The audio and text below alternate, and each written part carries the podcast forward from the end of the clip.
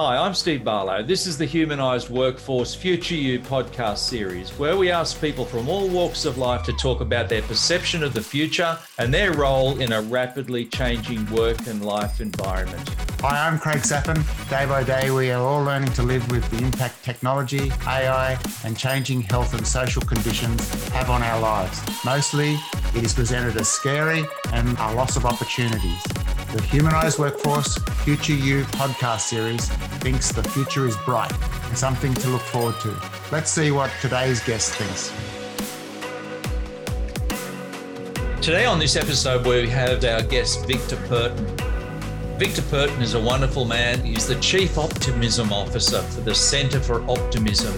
And he's got an incredible background. He was, uh, he started off as a barrister, then he became a politician, did that for 18 years, and then he became a trade commissioner for Australia in the Americas. And Victor's got a lot to teach us about being a human being and following our story and our journey. So let's listen to what Victor has to say. So we've got with us today uh, Craig Saphin. How are you, Craig? Hi, Steve. Hi, Victor. Nice to see you. Oh, delighted to be here, Craig and Steve. It's um, going to be a super conversation. We're all the people can't see us, but we're all smiling, which is, of course, the first secret of optimism.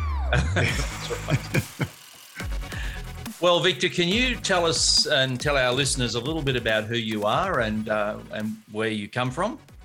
Sure. So I am the Chief Optimism Officer of the Centre for Optimism. It's a great title, and everyone can plagiarise that. We'd love to see more Chief Optimism Officers around the country and around the world. Um, my pathway to, to getting here, I'm, I'm the kid of refugees who came to Australia in the early 50s. My mother, having survived both Soviet communism and Nazism in Germany and then the invasions. Um, and pathway to optimism is really interesting because I actually take it back three generations. Um, my um, grandfather was executed in 1940 and my grandmother to the Gulag um, a dozen years in the Gulag, she survived. And in ill health in her late 80s, she was part of the Million Hands Across the Baltics. Um, she went to the rallies of Sąjūdis and she said to me, I'm going to outlive communism. And of course, four years later, she did. So she was an inspiration. And then my mother was widowed um, when I was very young. So, refugee mother in a strange land. But you know, she worked three jobs. We had huge support from the Australian community, and she died last year at the age of 92 and was still teaching until four months before her death, and, and a real leader in yoga and meditation and optimism. And then career wise, I was a barrister. Um, then I was a member of parliament for 18 years, and that sort of rushed by, but was very joyous. Um, I was then trade commissioner in the Americas and North and South America. And everywhere I went, there was this stereotype of Australians as relentless optimists. Um, the chairman of Caterpillar said to me, You Aussies remind me of the Americans of 100 years ago. And my work was made easy because whenever we knocked on the door, people wanted to hear the Aussie accent. And of course, your accent gets broader um, when you know that people want to hear it.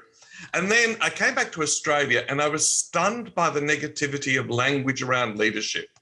And not just political leadership. I mean, every country, including dictatorships, people make jokes about the political leadership. But for me, I knew I'd changed from living in Silicon Valley, but the language here had changed, become very negative. And, you know, Craig participated in our Australian Leadership Project. We interviewed 2,500 people. And at the end, we concluded the leadership's pretty good. So why the negativity?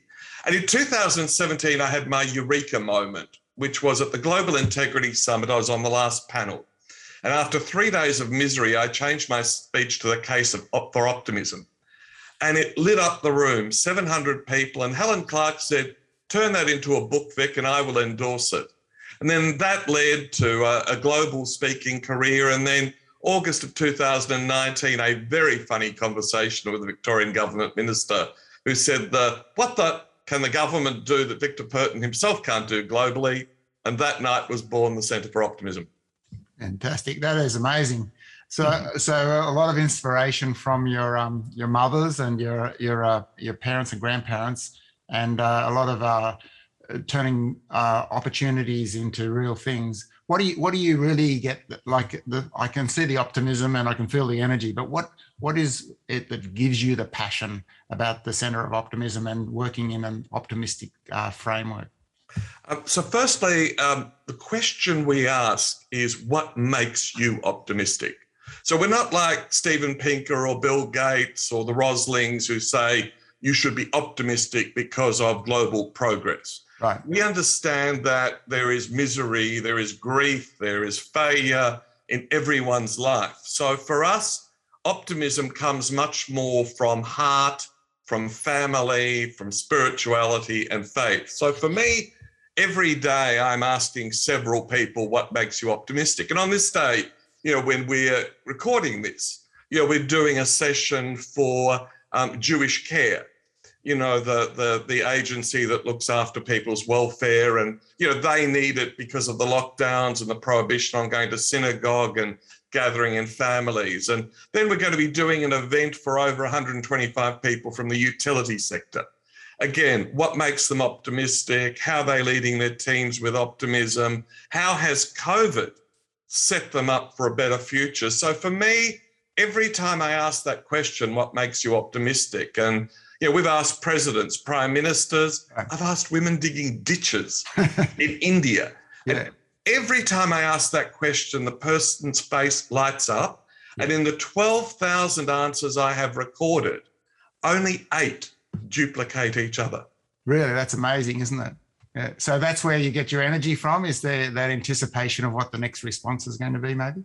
Oh, not even the anticipation. It's actually enjoying the response. And you know, you ask again where the passion comes from. You know, my mum obviously living to 92 and supporting me through all of these career changes. Uh, not long before she died, you know, a week before she died, she said, "Look, Vic, you have never done anything more important so at her funeral, I actually said, look, if mum said that and she worked to 92, I have a 30 year strategy to emulate her ability to inspire people through to death. So, so one of the things that the reasons we're doing Humanized Workforce Future You podcast is because there's so much negativity about the future of work and a lot of uh, things about computers and AI taking your job and how irrelevant people have become. But what we're trying to focus on is we think there's great opportunities out of the developments. What, what, are you, what are you finding from talking to all people about optimism, about how people see the future of work and where skills and training are going? Yeah, and um, last year we were sponsors of the uh, Bendigo um, Invention and Innovation Festival. And when we added the word optimism to that festival, as the organizer said, we increased registrations 2,000% you know, we had people joining us from from New York through to Africa. Mm. Um, and so, you know, for me, I look at what's happening and the incredible opportunities. So, as you know, Craig, a few weeks ago, I door knocked the town of Kaniva, mm. you know, which is a small, remote town in, in the western Wimmera. And, and they've got lots of things going against them. You know, the bank is closing. Um, they've got border closures, which restrict them from most of their business the highways closed, so the servo and the takeaways are losing two thirds of their business. But there's something special there. Yeah. You know, there's a, a, an Indian entrepreneur who's taken over the motel. There's a, a parachute instructor from Queensland who's taken over the hotel. Um, there's two new cafes opening. And when you knock on the doors, I connected up a vegetarian chef with the pub owner. Um, another guy, a gardener, joined the land care. So once you start asking people about what's happening um, and the innovation, and even yesterday, Craig, I spent half a day with university students from um, the University of Melbourne Innovation Lab. Hmm. You know, of course, they're challenging me because I think I'm pretty good on social media, but you know, they're saying, Vic, you want to motivate the young, you've got to go onto TikTok. TikTok. Um, and and so you know, I just see it every day. And today, you know, with the utility sector, one of the examples I give when I do my full workshop is I talk about um, how much um, optimism needs to be involved with strategy. Right. So we've, and you took part in this, Craig. You know, we yeah. interviewed 400 strategy professionals. Right. 90% of them said that, op- that strategy is an optimistic process. Mm. 60% said they'd been involved in an optimistic strategy process, Right. but only 20% of their corporations measured optimism. And I give the example of a company I'm on the board of. And we were in the middle of a strategy session, and we had one of the big four come and do the scenario planning. And every one of the quadrants was negative. Climate change was a threat. Um, young people being more selfish was a threat. And yet, for this company, they've got the country's most advanced waste to energy plant, doubling the profitability on which it was built. They're going to build a second waste to energy plant, taking them to zero carbon by 2024. On the back of that, they're building community gardens. And the thing you will really like, Craig, is that they are now going to produce green hydrogen using wastewater from a recycling plant, using the energy from the waste to energy plant. And of course, what's the byproduct of producing green hydrogen? It's oxygen. Right. So you put oxygen into a recycling plant, the recycling plant reduces its consumption of energy by 80%. Right. Now, you know, that's not Albert Einstein running that corporation. You know, it, it's it's not Dyson running that corporation. They are ordinary, intelligent men and women like you and me, engineers committed to the good, and, and they're producing miracles. But presumably, a lot of these engineers and the people involved in these processes, uh, they were doing something else before this came along because a lot of these, like you talk about green hydrogen, they're new initiatives, right? Yeah, but, but we also incorporate the smartest people around. So Right. one of the challenges this company had was looking at the case for um, digital meters. Hmm. And, and the commercial price for digital meters makes it unaffordable. It doesn't meet the business case. Hmm. So the engineers asked the board for permission to go out and build a low cost digital meter. Hmm. One third of the, co- they, their achievement was one third of the cost of the commercial offering. But of course, they used the best um, uh, monitoring probe from Switzerland. Hmm. You know, so so these guys are not saying we've got to reinvent every part of the component. They're smart enough to know you recruit the best of the best Yeah, to advise you on the pathway. right. One one of the things you've talked about is you've talked to a wide range of people from uh, you know ditch diggers to to uh, politicians and so on, so the full gamut. What I'm interested in is how the how, how the future of work is happening and things are evolving. The work environment's changing. What are you noticing about the demands on leadership and how the ideal leader for this uh, emerging work environment is is uh, evolving? So, what are the skills that are required, and and and what what is being demanded of leaders? Well, well, my conclusion is you need to be a realistic and infectiously optimistic leader. Right. And, and that doesn't mean the la-di-da leader at the front of the stage. Um, Dominic Barton, you know, the head of McKinsey, put it really well to me. He said, every great leader he's ever met is an infectious optimist, but it's not the big man or woman at the front of the stage. It's the person who can unlock the optimism in the team. And of course, the Centre for Optimism Secrets of Success is asking that question Mm. what makes you optimistic? Yes. Everywhere. We say, do it once a quarter at the board. You know, that stupid question that Australian boards ask, what's keeping you awake at night? Yeah. We actually think a much better question is, what makes you optimistic? And don't restrict it to work. I did a session for a government department that was struggling with getting people back to the office. Mm. And as we went round the circle, um, one woman said, Oh, look, what makes me optimistic is my garden and my pets. Mm. And of course, she said, Look, there's a duck's and a couple of canaries, and a rabbit. And I said, Well, does your rabbit come in the house like ours does? She said, Does yours watch television too? Well, of course, everyone roared with laughter, but everyone knew that she's not motivated by the next policy document or reaching a deadline. Mm. Her motivation comes from home and garden. And of course, any boss who listens to that says this woman deserves a hybrid environment. So, picking up the, the Dominic Barton theme, um, Bob Iger, you know, who restored the fortunes of Disney, Yeah. wrote his autobiography last year. And he had the 10 features of, of contemporary leadership, 2020 leadership. And you know, I wouldn't be quoting him if number one on that list was realistic and infectiously optimistic leadership. Now, Hmm. I'm playing with the wording at the moment. I did a- an event for the Irish Development Agency the other day, and they asked me to do the workshop on tangible optimism. Mm. So it's that notion of being able to reach out and touch. But I think, I mean, if, if, if you want good strategy, it has to be optimistic. Yeah. Um, the pessimist is incapable of innovating. Right. So, so you need to recruit for that. And then the other thing that, that companies seem to be obsessed with at the moment is resilience. Yes. Well, you know Jane Burns, who ran the Young and Well CRC and you know continues to work in, in the space of youth mental health. She said, I don't have the quote in front of me now, but basically what she said to me was, look, you can talk about tenacity, resilience, but when the chips are down, you need the optimistic leaders to carry you through. And Mick Farrell from ResMed, of course, those of you who are listening whose husbands snore, you know that ResMed's the greatest marriage saving company on earth. Yes. Well, Mick Farrell said to me, to run a, a med tech company like this, you have to be an optimist. Yes. But it's an optimist based in realism, a good strategy, a good business plan, and a good oh shit plan.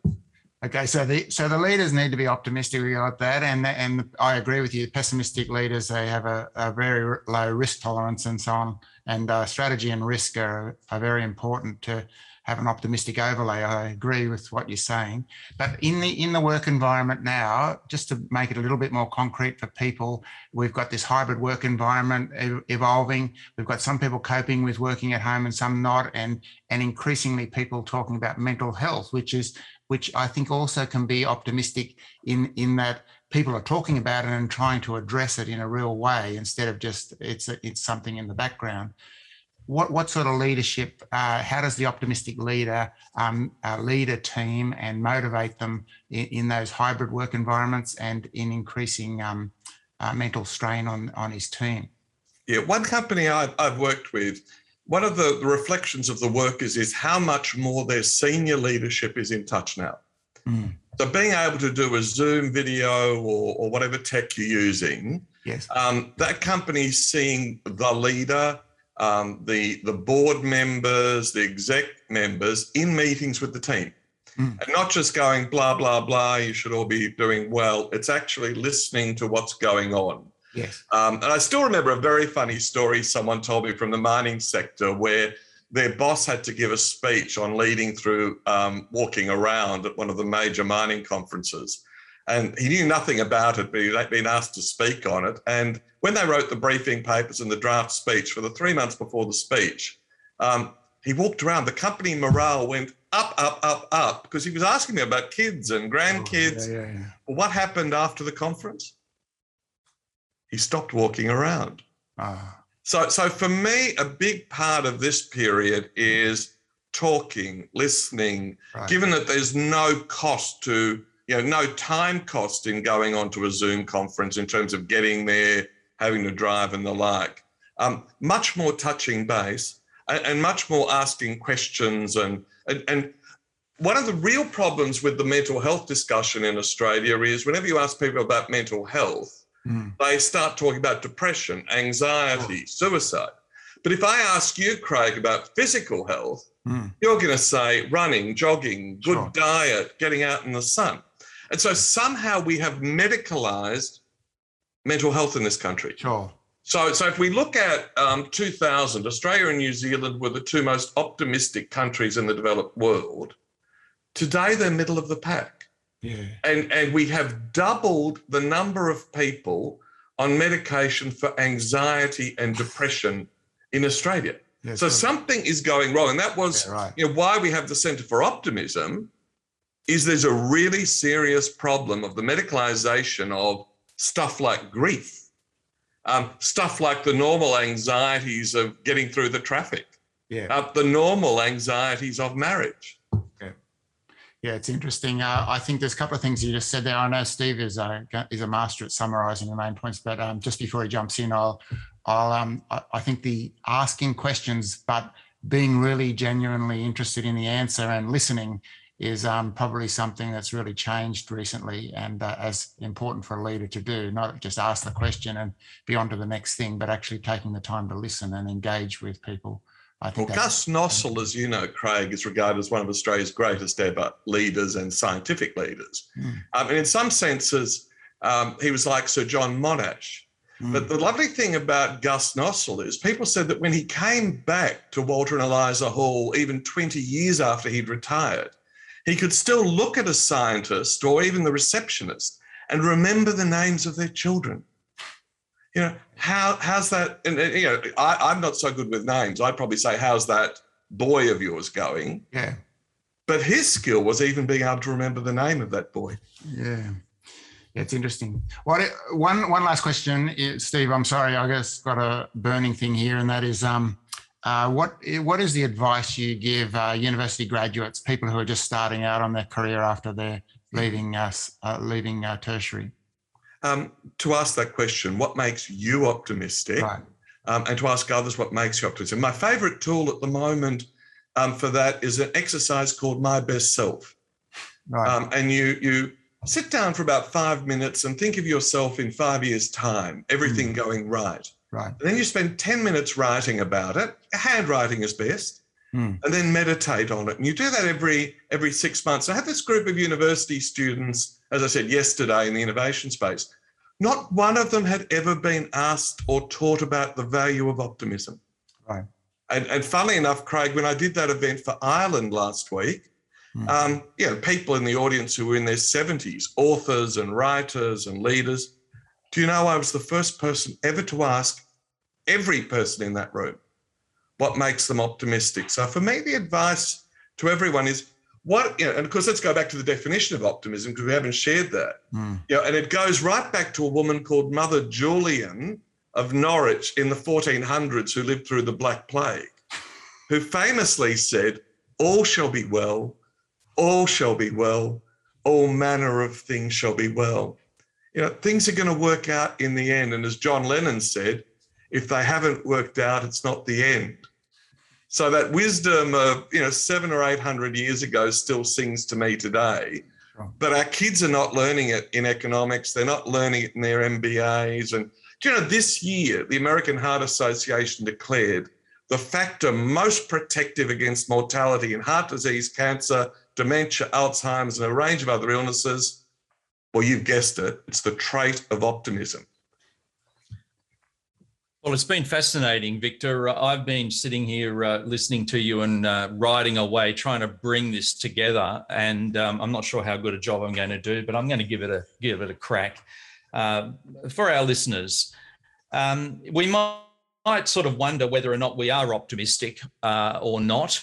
And I guess that uh, you gave us a challenge at the beginning to think about: Are we smiling? Are we smiling?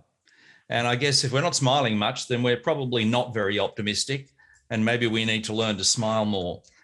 Um, I, I, think one of the things I got out of uh, your talk was that optimism is really a choice that we make.